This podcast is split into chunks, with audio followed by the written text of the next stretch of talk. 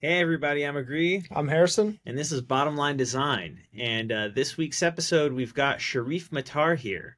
So, Sharif, do you want to give everybody a, a quick, uh, quick summary of your origin story and, and, how you got to be where you are today? Sure. Um, every time I tell the origin story, it's different, kind of like the Joker. Um, so, I will tell the origin story. I grew up in Hawaii in uh, Honolulu, Hawaii, and um, I was always interested in technology, even though I went to this very uh, kind of artsy um, Montessori type school. It's called Waldorf, and they actually didn't allow for technology. But I had dyslexia, so I really struggled in school. And it was only until I was able to get my hands on kind of like a library computer and then eventually convinced my school to bring in uh, these like those huge colorful um, uh, Apple computers that I was able to uh, start playing games and doing different things where this self learning, where sort of it unlocked my uh, ability to sort of learn and and so I've always had this obsession with um, technology from a young age, um, and then uh, deciding to go to school and um, I, I, was going to go to one school on the East Coast, and then I visited uh, Santa Clara and Silicon Valley, and just being around all those tech companies um, kind of sold me. And um, I was doing a lot of like video production, storytelling, filmmaking, um, and uh, uh, went to school in Silicon Valley and uh, started doing marketing for tech uh, and some of these big companies and very, very quickly realized that technology is not good. It's not inherently good. It's just a tool. And that actually there are certain things that make technology, specifically software, good and bad. And that the most of tech and, and software is actually pretty terrible. You know, it's really not good. And so this process of making technology and software good um, is UX. And so I uh, started learning UX and UI. And um, I've been working in the industry. I taught design for uh, a while, and I've been working in the industry for many years. And now I'm uh, director of design. Um, have an agency, and we get to work with huge companies and startups and everything in between, uh, building technology, software tools that try to to make sure that we're making good good technology that actually improve people's lives and open people's uh, possibilities up. I think that's the big thing that it did for me is it really kind of unlocked my curiosity and just like an obsession with learning. And so I really see it as just this an enormous enabler of of potential. And so that's kind of that's my uh, origin story. You know, we hear often and like we say it internally a lot at Numi where design will kind of like crowbar the product you know, and almost like reveal different parts of the fruit once you peel back the skin. And I want to know, like, mm. from your perspective, what was that first? What was that first like fruit that you peeled with design? Like, what what what got unlocked with design? That first instance in your life. Interesting, like a like a project or just anything. It, a project, but it could also be anything if something comes to mind. Uh, that's interesting. You, you, know, actually, it was a lot of, um, you know, I mentioned I did um, uh, animation and like uh, filmmaking, and so I, I was really good at at Final Cut Pro and a lot of these editing tools. And so a lot of my initial jobs were actually UI. So I was mm. animating interfaces. And um, so it was a lot of like app animations where I would do these like very specific animations and interactive sort of elements. And so the I had a project where I had to do uh, there was a bunch of static screens and I was working uh, with another designer and I was animating different screens and there was the, the app had a, pro- a, a tons of problems with like loading and and not working well. And so as we started working on the app, it became very clear to me that the specific ask originally was to make the app more beautiful and to you know apply uh, these design tricks and and kind of like um, shtick a little bit like it's like yeah. wow kind of distract them with this cute thing and it, it, it was very clear to me as I started working on the project that that's not what the actual problem was. And that's not what actually would have improved the app. And so as I started working with them, you know, I was doing the work. You know, you can only say so much because I'm I'm early on in my career and I'm I'm, I'm largely focused on just animating these screens. And give it, And I'm give us indicating to them, look, yeah, real quick of like, are you right out of school? Are you like in your junior, senior year of college? Like, where are you in this story? I'm yeah, I'm uh I'm like a, a a year and a half, two years out of out of college. Okay. and I had been doing marketing, right? Editing, animation, videos, like marketing for the tech companies. I was actually marketing for maybe the worst tech company in the universe, McAfee, the security software company. Just like an I was gonna evil, say, horrible. yes, M's take the cake. R.I.P. Yeah. R.I.P. John McAfee. like nobody nobody thinks of that company as good because the, the software and the, the security tools are just so horrendous. But um, i had got a project a, a side project and it was to it was to do this animation work and i was doing very much ui it was user interface. And so the, the the first peeling of that was was seeing that okay the specific asks and people's intuition about what design is and is about is not actually very accurate. And while it's very understandable, like why people expect, you know, X, Y, and Z from design, typically very visual, typically sort of just aesthetic, sort of static uh, uh, requests for for for these kinds of things, that actually the real value of design and in the end the real value of the work that I did was in creating creating a sense of understanding. So the motion that I did tried to create a connection between each screen.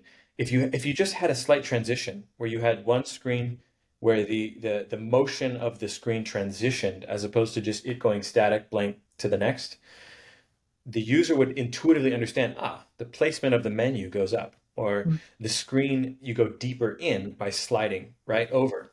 And then even on the the loading right where people are just waiting in between you're actually creating a, a, a sense that the system is working right? So you t- you you click an action and you get this feedback this very subtle feedback that yes the system acknowledges right we're giving feedback that we acknowledge that something took place and it's working on it right we're bringing it up and simply by giving someone something to, to know that the system is working for you Hmm. it, it totally uh, it totally improved the user experience of the app Oh, I because now love you're having feedback and you're willing to wait longer you're willing to put up with Yeah. Yeah. nonsense because you understand number one what's happening and number two you understand that the system's working it's doing stuff for you and so these subtle feedback loops uh, are so imperative and so i learned those two things. The first the first thing that really struck me is that most people don't fully understand at companies at businesses when they're talking about design they don't fully necessarily understand the real value of design right? They have they have a picture in their head. And the second thing is is that the value of design can often be in these subtle explanations where people number one understand where they are and and, and number two you know they're willing to uh, they're they're willing to be understanding if you just give them confirmation that like something's happening. So often you just are interacting and half the time you're just sitting there it's like did, did am i going somewhere? Is this is wasting my time? Is something happening? So these That's- subtle things give people calm and confidence and they actually improve the user experience. I love that. Uh, so two notes on that is like, so what you're saying is the first time that like design really unlocked the product uh, and the customer experience, it sounds like, is allowing people to like through your animation work, people had a sense of where they came from and where they're going in terms of navigation, in terms of like architect, architecture. And then the second thing that comes to mind is do you all remember when AIM got started up and you were connecting to the to the actual internet, that little bar? Yeah.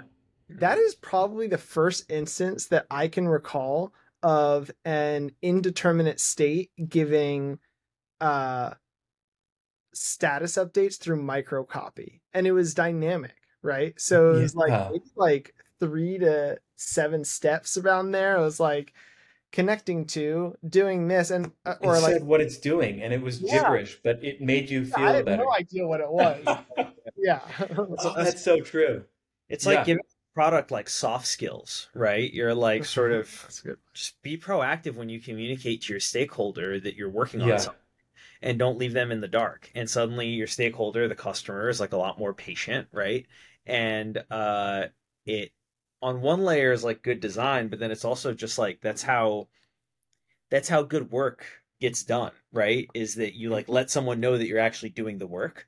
Um so That's so that they're true. not like they don't feel like they have to micromanage you or or they get frustrated. What's the status? What's going on? yeah, yeah, It's like I exactly. love that you said soft skills Yeah. because because so much of, of of tech is like you, you think oh it's technology it has to be instant concrete rational logical you know you remove all the fluff and actually the truth is it, it should be the opposite you need you need more soft skills because you're interfacing with something that is inherently cold and not human right. and so what you need to do is you need to introduce excessive amounts of soft skills, which are human soft skills.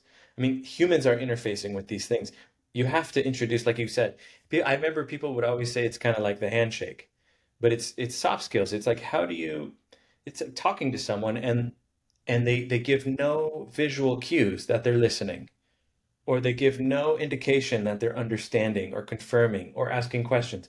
It's just like that conversation wouldn't last very long. And when you leave, you'd be like, oh, you know, I, I was talking to Greg and I'm pretty sure he's a sociopath or uh, he may be trying to kill me or something, you know? Because And it's well, I just want to say on top of that, like it's so weird because like uh one of the things that I think about is how how these soft skills, the way they manifest in products, sometimes they even leave like a generational signature.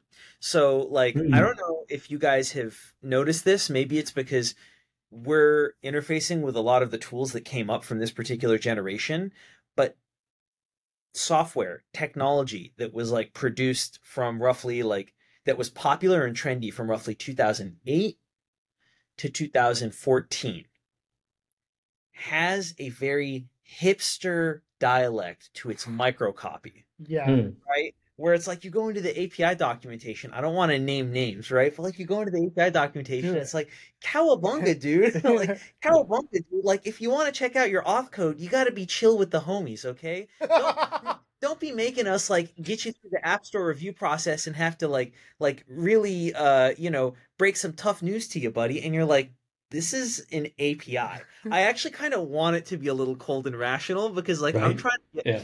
copy paste this into my vs code right um and and sometimes it's like that that it's like weirdly like uh even the soft skills like while it was de- built by developers those developers were working in a certain cultural context Yeah. and that cultural context determines like you know if the product was built in williamsburg it's going to have like a weird williamsburg dialect to it Totally. uh, in the way that it's letting the user know hey we're like we're working on it right that reminds me like into in like now that we're on the subject of like soft skills in software which i love which also maybe could be like a blog post oh Right. totally could be yeah but the the first thing that comes to mind when you brought up um you know back in the day is like i feel like our parents uh and like maybe the later stage like gen x they were very much the okay generation. Like you send this like paragraph or you send a sentence like f- spilling your heart out to like a girl that you like on AIM or something and they're like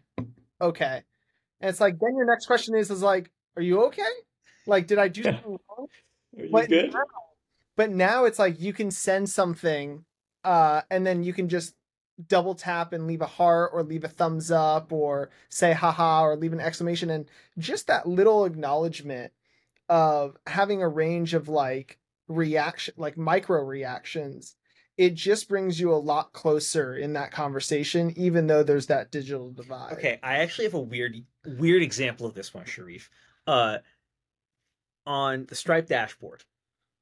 Can Yeah. anybody tell me first of all how much Stripe does in annual revenue?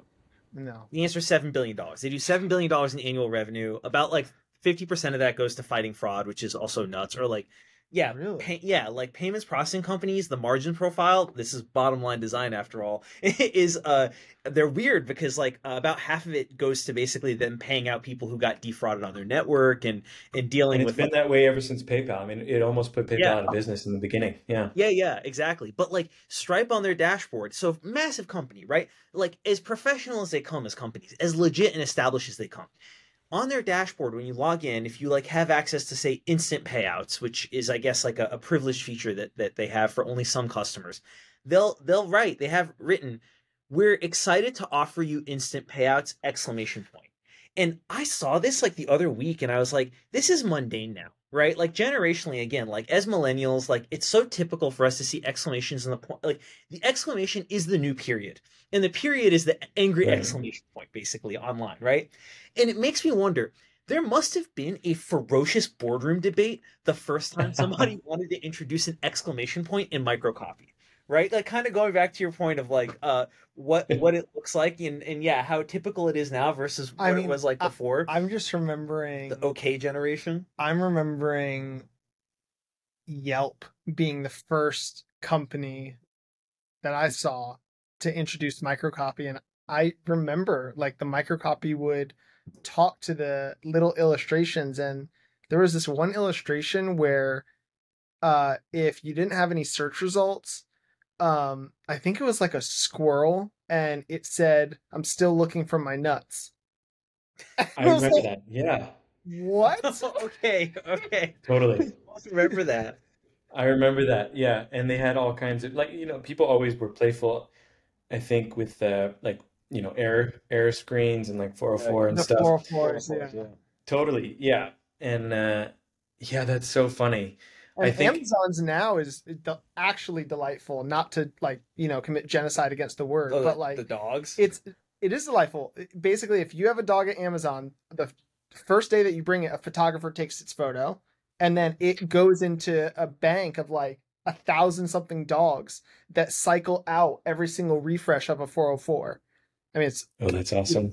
Okay, but that Yeah. so that actually begs like that totally begs a question, which is like if you get fired or laid off at Amazon, does your dog? yeah, yeah, does someone have to like write us? Was was there a script that they Yeah. wrote that there was like, listen, like John no longer works here. We got to delete like Captain Maverick from like the database because we we can't be having old employees like dogs showing up in 404 screens.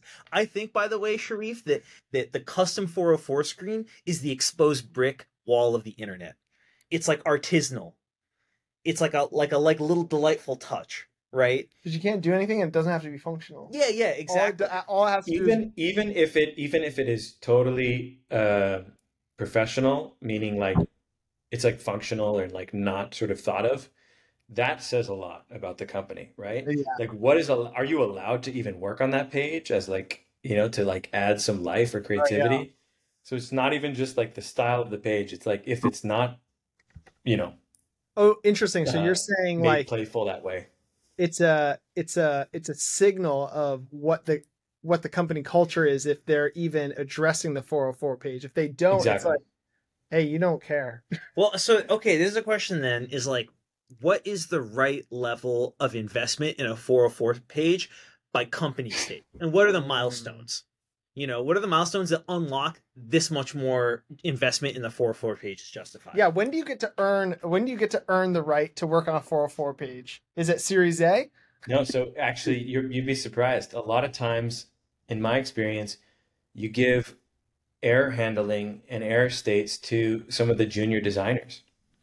And so things like, uh, but actually, depending on the site, for example, if it's e-commerce and it's a it's a error page or a 404, you're talking about huge huge impact. And so it could uh, potentially be a redirect towards the store, you know, where it where especially if products are getting taken off or pages are getting switched Mm. out or removed often, it's actually quite often that someone may re-land on that page if they saved a link or however they they, they landed on a, an error page.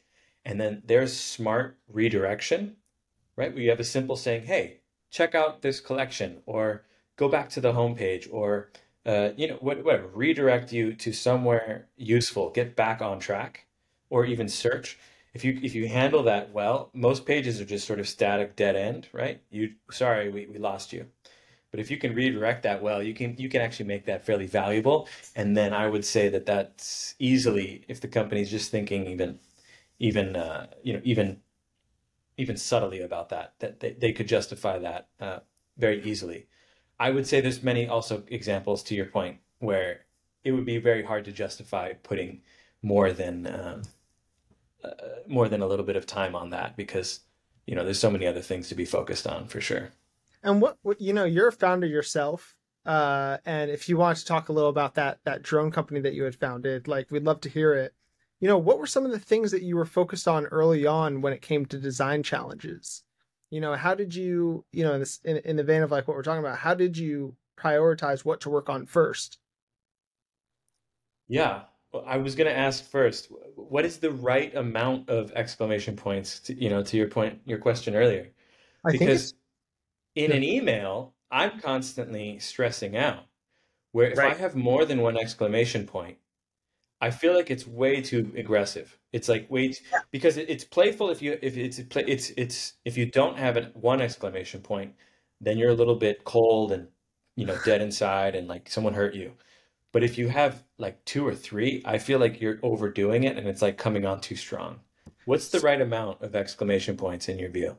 I also think Just like that our generation.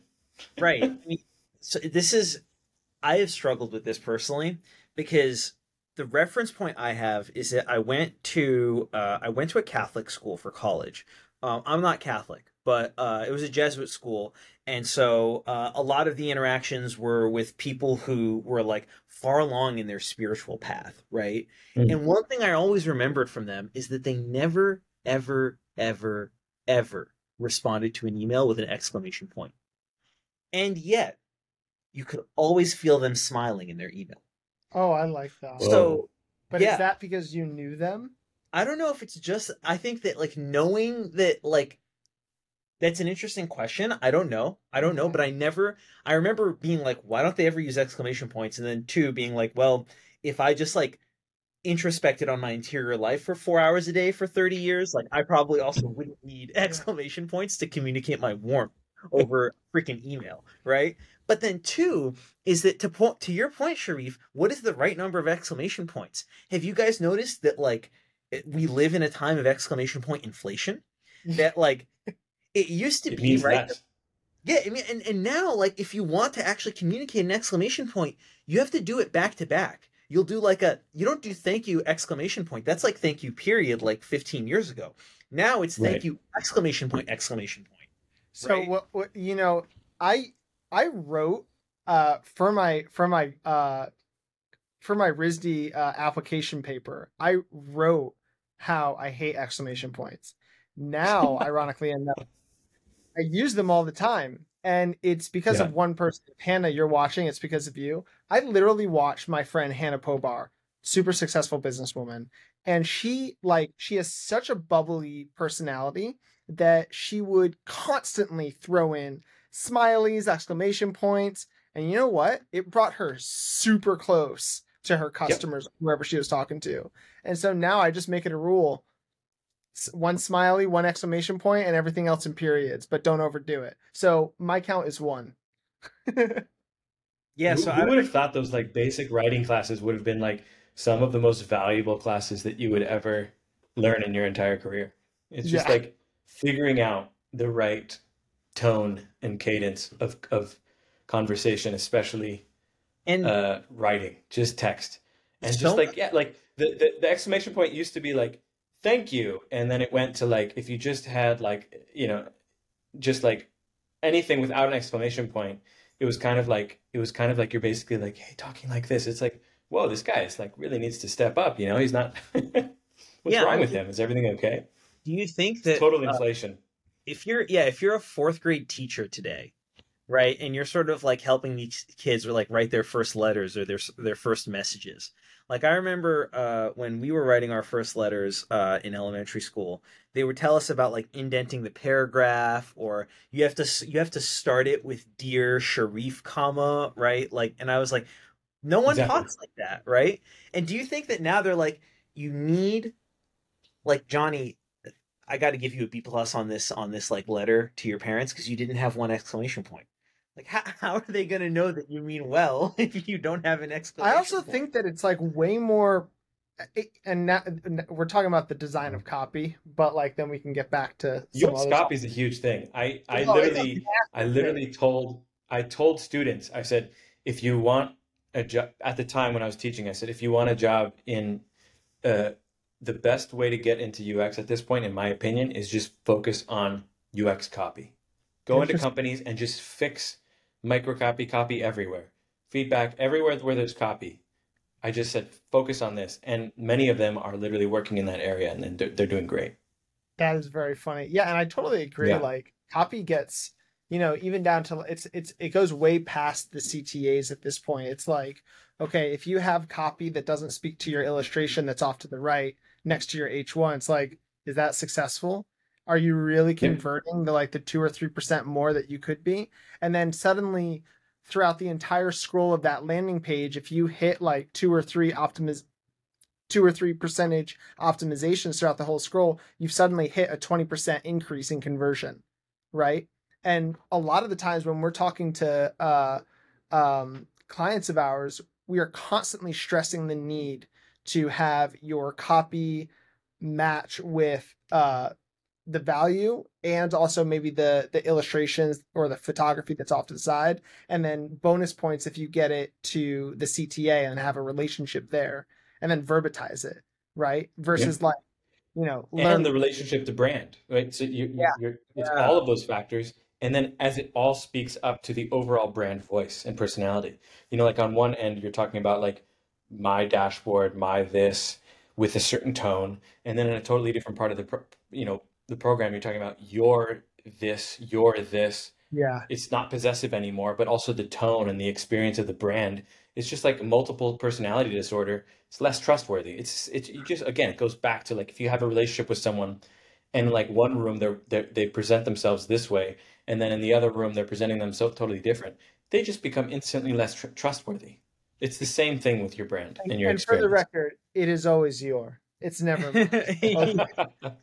Right. well, like it's the software serving you Keith Keith Rabois has this thing that I, I don't remember where he said this, but um talk about like early PayPal guys. Like he said that one of the ways that he gauges the competence of a company um and sees how well run they are. I think this was in the How to Start a Startup like uh startup school series. Um he gave a lecture in in that that he said one of the ways that you can tell how well run a company is is just by uh analyzing the voice. The voice on their website and whether the voice on their landing page is consistent with the voice on their careers page and their about page and Hmm. like throughout the product and most most startups um fail in this department and uh there's good reasons to right that's the whole point right is that it's a mundane thing that is crazy hard to get right because of how thin your dough gets stretched right when uh when you're trying to build something and like um Marketing, product, and business are not working together. exactly Yeah.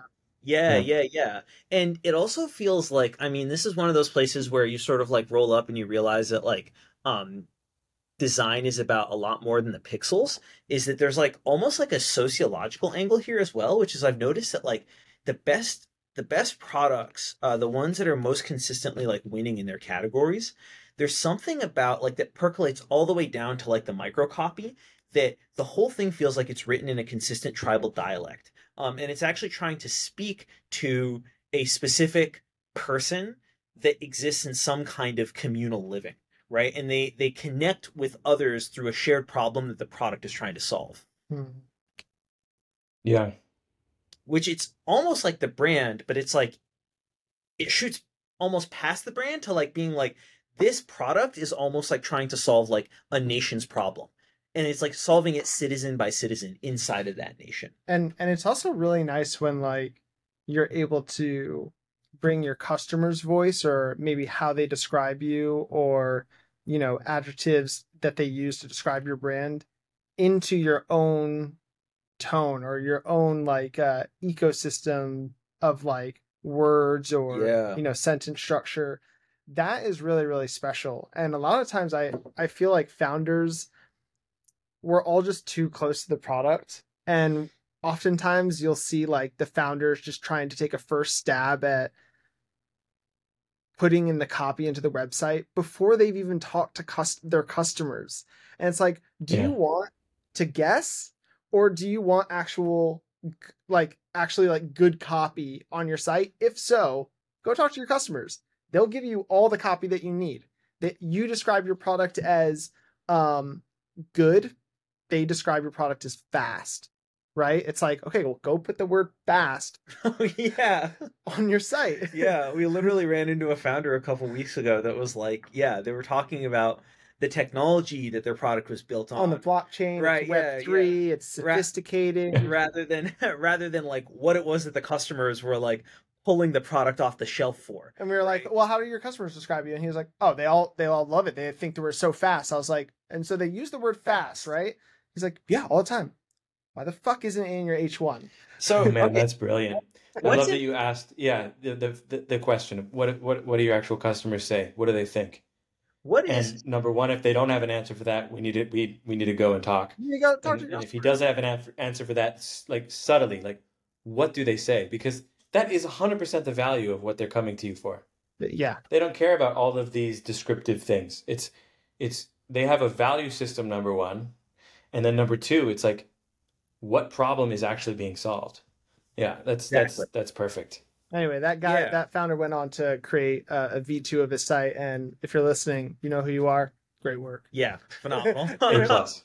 Uh, but like Sharif, do you have an example that comes to mind of like uh, a product or or a startup experience that you've you've encountered recently that really embodies um, how much of design comes down to good copywriting? Yeah, that's a great question. Um, oh man, I did. Um, I don't know. You know, the, the the with the design work, you you work internally at some of these bigger companies, so you can only say so much. But I did some ad testing, internal ad testing work for Google using artificial intelligence.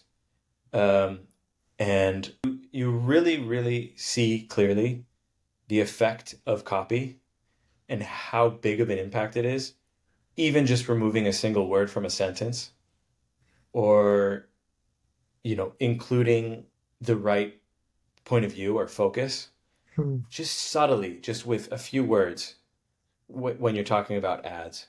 Because because the because ads are just like so so telling right it just you- you're talking about attention right like for for better or worse the whole most of the internet is is is built on um, largely advertising. That's the business model for much of the free internet that we think of today right?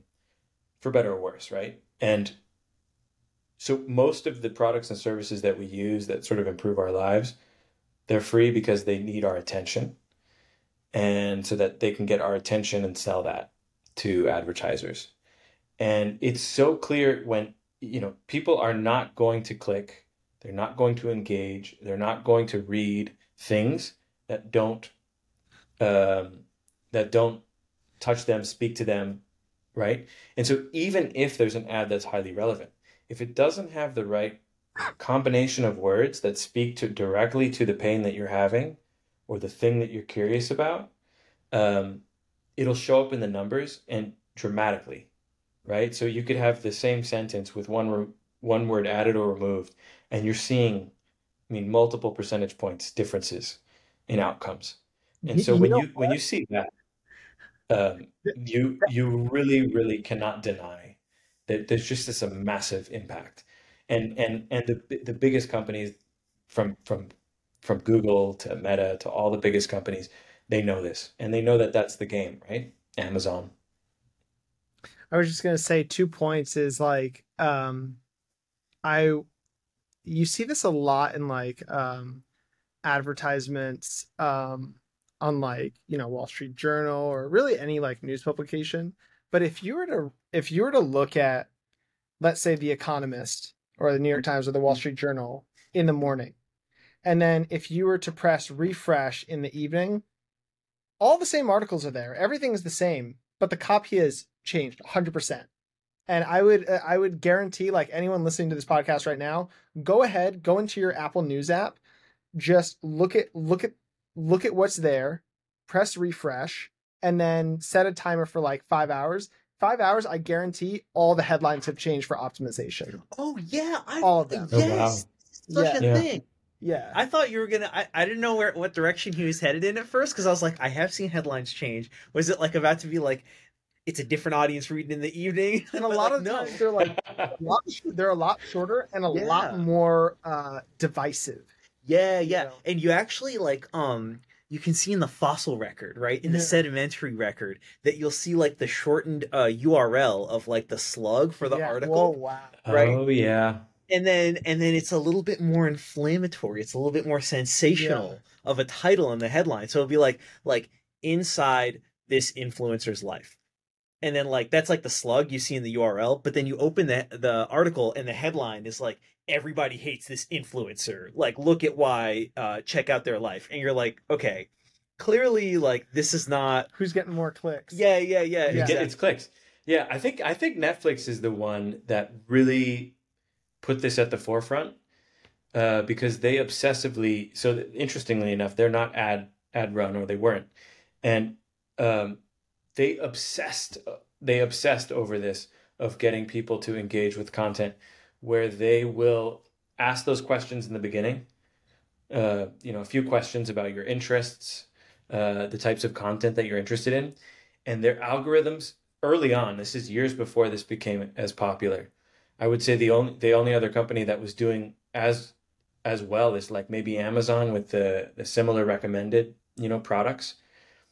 Netflix obsessed over this algorithm and it became insanely insanely specific even with such limited information right? So they they didn't care about what other companies cared about a lot of demographic information. They cared about a few things if, if you knew if you like the show friends and you know this movie and x y and z they know for sure that you're going to like this kind of thing. But then what they did was so they got really good at showing you the kinds of things that you would watch but then what they did was they actually took the images for all of the previews Yes. and they totally switched it and it would they would switch it multiple times often and they would show you the same stuff with different images and they would literally run tests on all of those and then they would refine the type of image i mean it would be a totally different show like you would watch one show and it's like a, a slasher type you know guy you know with like a knife in the front and then they would test out a different version where it's like this like on a lake and there's like a small family in the distance like a beautiful sort of like cycle portrait through different actors to see which actor you identify most with. That's exactly it. Different actors, different everything, and they would just test, and then they would refine it based off of your engagement, and they would say this is the best clip art. This gets the most engagement, and they could just fine tune it just like that. It was just and I- like the, the it was masterful. And it, Yeah. yeah. the the um the thumbnail one is actually the one of the most interesting examples of this because it was part of their personalization was them personalizing the thumbnail. I remember them reading like reading somewhere this must have been like almost a decade ago that when Netflix was doing these tests, one of the things they found was like a, a common pattern was that the uh the thumbnail that they picked would oftentimes either feature a character who looked like you or one who they thought you would be physically attracted to. Wow. Yeah. And so like uh I noticed this like uh my sister and I uh have uh, we're on the same uh Netflix account and the thumbnails that we get uh recommended when we're on each other's like profiles or whatever are very different and they kind of like roughly fall into that that um that persona like set right so like oftentimes i don't know like you'll you'll see like uh in one demographic it's like you're getting one set of thumbnails and then if you're in this other demographic and i don't even think they they know exactly like you, don't sign up and say like i'm a male age you know late 20s or whatever it's more just like they, they can know all of that from the from the questions of the, of the movies that you like and the shows. exactly exactly They tested it. They compared it. They said we we are more accurate at determining age, gender, all these different specifics, even like where you're from. If we just focus on the content that they're interested in, than if if like they input it, because they could they could actually pinpoint it and they could match it up. Correlation design is a really, really trippy field of study because and like I think like the closest discipline to it is data science, right? Yeah. The data science team at Target it was uh, either in like the early 2000s or the late 90s, but it was when data science was like kind of really coming on the scene. And was that the pregnancy thing? Yes. Yeah, yeah, yeah. It is wild. yeah. Yeah, like, tell that story. Yeah, uh, basically what happened was um, Target got so good at correlating, let's say when you buy chocolate chips, they're gonna put s'mores right next right next to it. Okay, those two make sense. They're gonna put graham crackers right next to the s'more. Okay, that makes sense. But then there's a 90% chance that you're gonna buy a sausage link. And so they'll put a sausage link right behind you or something. They got so good at that correlation data. Obviously, I don't think that those those two things would go together, but like they got so No, I mean this is this is telling about you right now, actually. I think everyone's judging you. they they got so good at that that in their um mail fly in their like their their in mail flyers like physical mail flyers uh they would begin to write uh they would begin to write um personalized messages based off of life milestones. And in one case there was this uh underage uh it was a teenager basically receiving mail from target being like hey like uh get ready for that baby bump with these th- this new maternity clothing or like you know stock up now so you don't have to like rush while you're pregnant. And the father is like what the fuck is this? Why are you getting this this stuff? Anyway it was a whole thing. I think it was in the uh the power of habit where they describe all the nuances of it. So anyone curious can check that out. But it's Yeah. strict correlation. Insane story. And so that's how the the dad found out and sh- and the daughter was like in big trouble and it caused all kinds of problems. yeah. And it it definitely brought up a ton of privacy and icky creepy feelings that people um people got really upset about what is being known and tracked about them. But the and now at this point it's it's universal. I mean every rewards grocery store every store has their own sort of point system and they're all run by a certain set of like agencies and they're all just it's all just data collection on customers. And they're just personalizing personalizing just knowing more and more about uh, customers. Um, I got a yeah I got that is wild. I, I got a question for you that uh, I constantly toy toy with this, which is on one hand, I get so so frustrated with Siri, not understanding a lick of anything I'm saying, just had a huge head start and just dropped the ball. On the other hand, I really really value my privacy, but I love when I can chat to uh, you know GPT or uh, Google or um, even Alexa is pretty good compared to some of to, compared to Siri. Where do you stand on when customer experience has to sacrifice some of your privacy? Or sorry, you have to sacrifice some of your privacy in order to get a good customer experience. totally. You know this is an interesting one and um it's probably better if i don't yeah i don't care. Like so for example you know most people most people say okay apple's really good at privacy. They they use it as a in the forefront of their marketing right um, they say this is the most secure you know we, privacy first. I mean they use privacy and private and and making sure that every, the content and the, the data is on device. And it's true. I mean their focus and their obsession with this has definitely moved things forward. I mean they fought governments. They fought governments to keep uh, backdoors from being built into every device right? Where this is universal in, in, in china places like china where pretty much most technology has has a unit whether it's the internet or every device there are backdoors where the government can have access and, and nobody knows about it and nobody talks about it. But in for, for us companies and us pro, uh, us products you know it's it's it's built in that you know if, if this is your data or this is your privacy or your face recognition or everything it's on device and it's not shared with anyone it's not used. But the truth is is that's not their business model they don't get money from people's personal information right and so it doesn't cost anything for them to say this is something that this is a value that we have right? It doesn't interfere with their business model. In fact, it helps them sell products. Yeah. It's So- definitely a marketing asset, but It's at the marketing. same time, Siri is terrible. Siri's because- terrible. And the reason is because they don't have the data. Yeah, it doesn't Google- have the, you can't talk to the Their cloud. whole business model is personal information. Yeah. Right? Yeah. And so all the companies that collect personal information and specifically do advertising typically, they also have really good AI. It's not a coincidence, right? Yeah. It's just a ton of content that is shared and even if it's anonymized, right, in different ways and, and used and leveraged, it's free content, it's crawled, it's analyzed, and they're able to just better understand when somebody asks a question, if you're asking uh, a smart assistant a question, but also the answer that it gives you, right? It intuits and makes connections that are actually realistic based on the amount of data that it's trained on. That's it, right? So from across the board, you can basically say if it's a company that works in data, their AI is pretty good. If it's a company that doesn't work in data, they have to struggle or buy another company or do something. So that's the case with Apple, right? They have to basically figure out a way to solve that because their business model and their specialization, you know, they've tried even certain things on the web and and that's just not that's not their forte, that's not their focus, right? It's this magical mix of software and hardware um, you know, that they've really mastered and and they've done really well. Um, and they've chosen to sort of stay out of certain things, right? The closest thing that they're they're involved in that's like that, I would say, is like the App Store, right? Mm.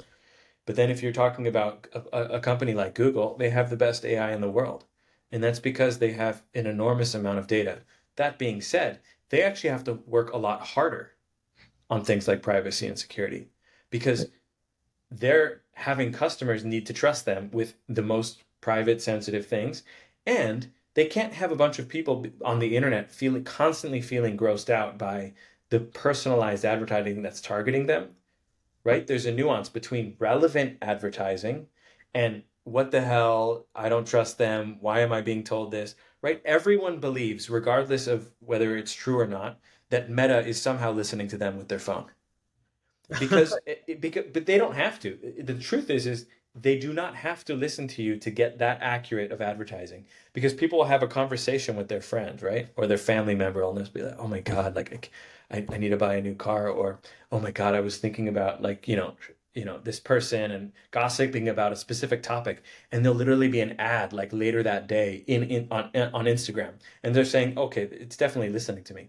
The truth is is it goes back to what we were talking about early earlier of they, they can just just based on your behavior and the demographics that they have on you and the time of day they can basically predict what's happening in your mind. And so they don't need to listen to anything they know and that the targeting is so effective. It's algorithms right? It's not like some individuals thinking what what should they advertise? It's not like mad men. It's like an algorithm that basically can predictively know that you're going to feel this way and do this kind of thing and think about this kind of thing and this is coming up in your life you know? So whether it's a, a, a pregnancy or you're buying a new skirt. Uh, sorry Right. So as like as a startup founder, you know, you're just generally, right? Like how might a startup founder go about introducing their their brand and their product in the data world that's like maybe let's say direct to consumer but they don't have any trust Yeah. but they're asking for a lot of trust how do you how do you ask a customer for that you have to you I, I would look at you know it goes back to this conversation of soft skills. How do you build trust with people as a human being? I mean i ask those questions. Yeah. Uh, you know some stores you you walk into the store and they say um, oh my god uh, you look so good in those jeans. Or is there something i can help you with? Uh, can i get you a cup of water? Or you know the easiest thing is reci- reciprocation as humans when somebody does something for you as humans we feel like we have to do something back or be nice back. And so uh, whether you go in to uh, any kind of place if they're giving you things whether it's gifts or a free this or uh, you know any sort of like here's something that's just they're using reciprocation. So Uh, that's one way to, to build trust. I think people are really smart, and so they can kind of see through if that if it is if it is purely kind of like uh, you know uh, uh manipulative. But I would ask, how do you build trust with human beings? And and and every business is going to be different, right? In the the tone and the in the relationship that you want. Um, so you know you can build trust with uh, having just a better product or service that is more more reliable, right?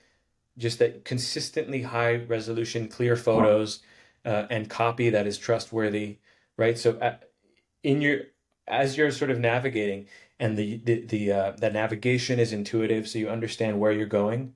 That builds trust. Mm-hmm. Have you ever been like lost somewhere in a big building? Do you trust oh, that place? Yeah, right. right? But if but if you're walking somewhere and there's like these clear signs, you know, the airports are a great example of this. You know, do you hate this airport or do you love it? It's usually because you can intuitively get to where you need to be, um, and it's it's sort of well, well laid out, and there's thoughtfulness about lighting. So there's the, there's that kind of thing. First out. first build trust, yeah, and then ask yourself how do you you know how do you how do you build that with with a human being, and then try and apply that in the digital realm, I would say. Totally. And I, I wanted to discuss something that you also brought up um, first time we connected. Uh, and I think a concept that a lot of people uh, are exposed to or they may subconsciously be doing, and they don't have a word for it, so they don't catch it, which is design theater. Can you explain yeah. to us or to the audience what do you mean when you say design theater? What is design theater? What does it look like? How do you identify it? How do you avoid it? Yeah, I think of I think of design theater a lot, um, and it's good and bad. Um, it can be it can be extremely helpful uh, in some cases as a way to build a culture at a company or uh, well, get is- different departments working together, uh, get people thinking about this.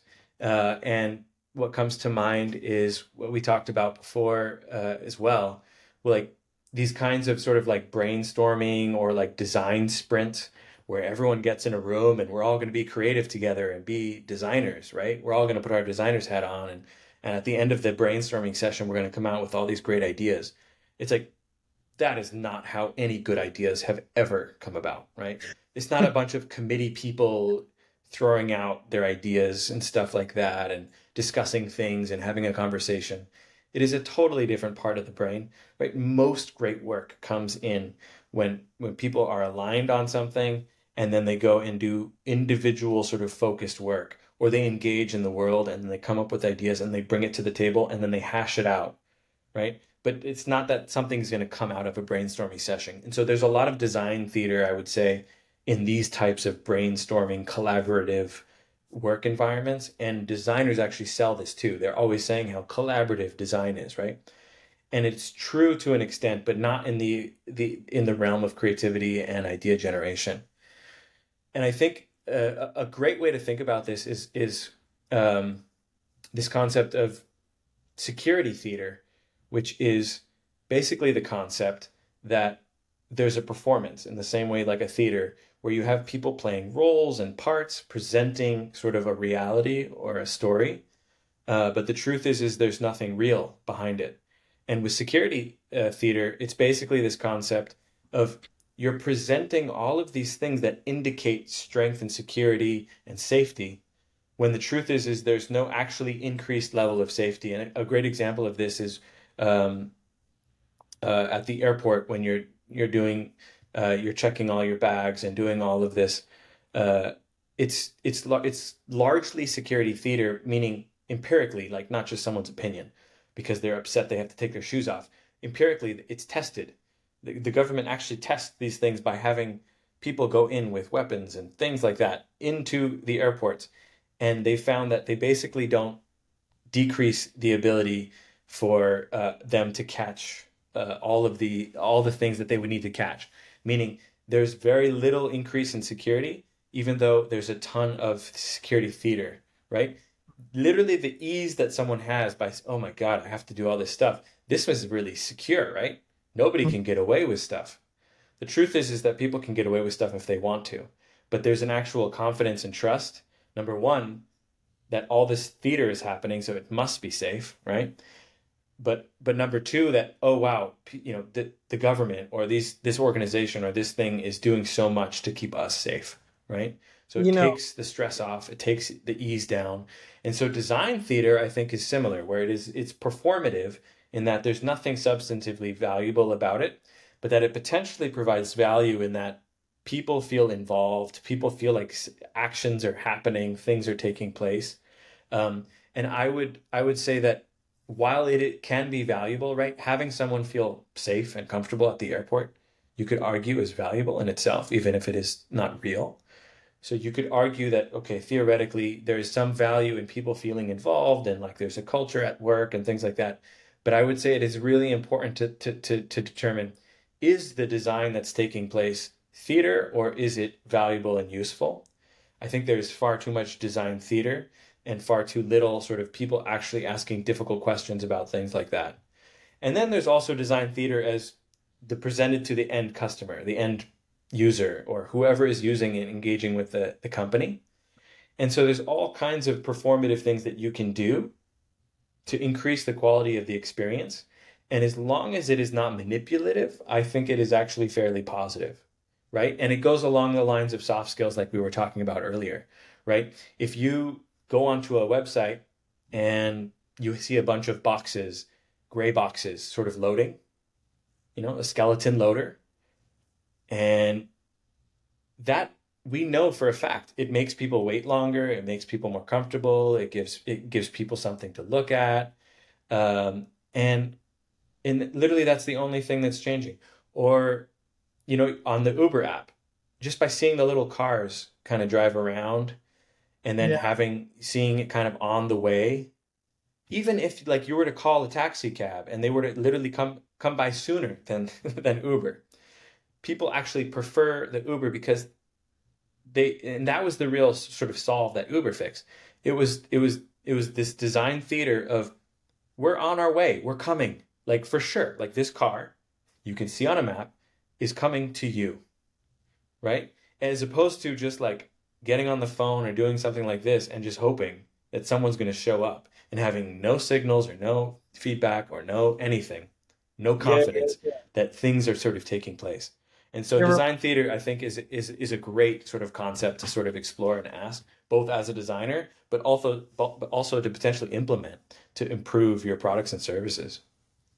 You're gonna say something. Well, I was gonna say on the subject, a really funny example of of getting bitten by this theater or not realizing that you're watching Kabuki is like uh, the I had a friend tell me that his friend wrote his entire senior thesis of his college, uh, doing almost like an analysis of uh Uber availability and its impact on pricing by district or like by by area in a given city and across various cities in the country.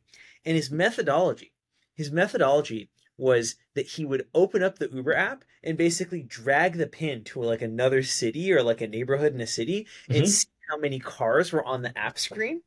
And like he was maybe weeks out from having to submit this thesis that had been like vetted by his professors and all this stuff.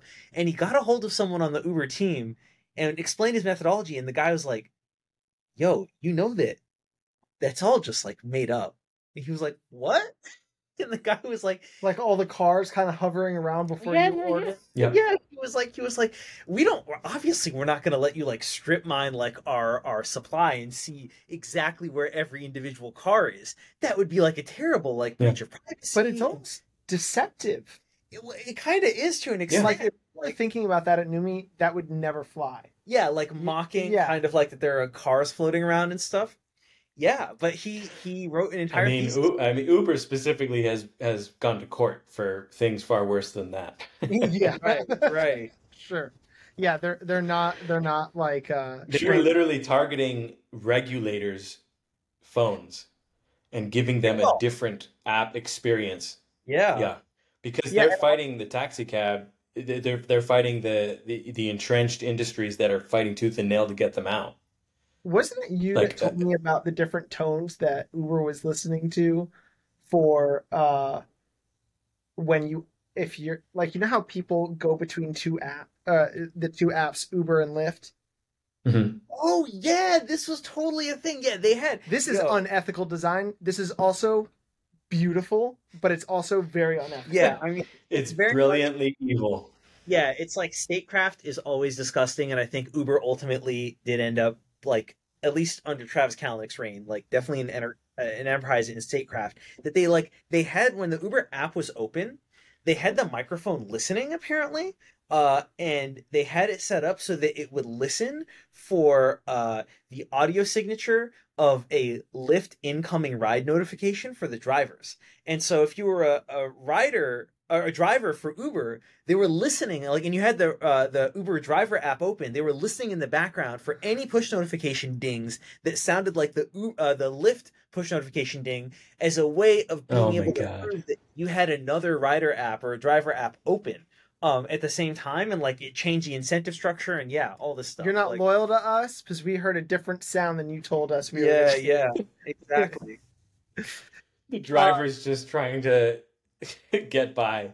yeah, yeah, I exactly. always asked. I, I every ride I was ever on, whether it's Uber or Lyft, I would always ask. I would say which which uh, which company treats you better, or which do you prefer? It was always And the, the answers would change depending on the city. Interestingly enough, Oh. but that yeah, I thought that that was fascinating. You, you know, because I that that ended up being one of the the deciding factors for me. Is like, did the you know if the companies are treating folks well, you know. What's a shame is like I I I always ask the same question uh, back in the day. Now I don't ask it because Lyft is going out of business, but it was always Lyft. Yeah. It it was always. I mean, they are. People, Yeah. yeah, they, they not- generally said Lyft. Yeah, They're they're Pandoring. They are Pandoring. Yeah. I think okay, okay. Also, Sharif, I'll say on this that like logistics is the basis on which all leverage is built. And so the only reason there was even an opportunity to have a differential in the way the riders were getting or the drivers were getting treated was because they were subsidizing they were subsidizing the entire model off like other people's dollars. But like when the tide washed away and it was low tide and it was just the only thing standing was unit economics, it turned out that like suddenly the prices were like $60 to go, you know, like uh, a couple neighborhoods over. And I Kind of makes that yellow cab look pretty appetizing. yeah, Yeah. yeah. I mean, I think that like now it's like the I, my sense is at least like now that we're in the long run phase of these like markets, like the drivers kind of have all of the leverage because they're the ones actually providing the value on the platform, right? And I, I think that this was like a Yeah. thing for a lot of those like platforms is that they were they were supply side constrained because it's really hard to find a driver versus like everybody wants to be able to push a button and like you know get across the city. yeah. It was no, it was it was these impossible marketplaces, and they were they were at e- they were they were like ruining each other's business model by fighting each other, and the whole thing was basically a huge pile of cash from venture capital that was just burning, right? And so they were just like they were doing everything possible. But the truth is, the story that people don't really talk about is like who benefits. You know, people are so cynical about venture capital.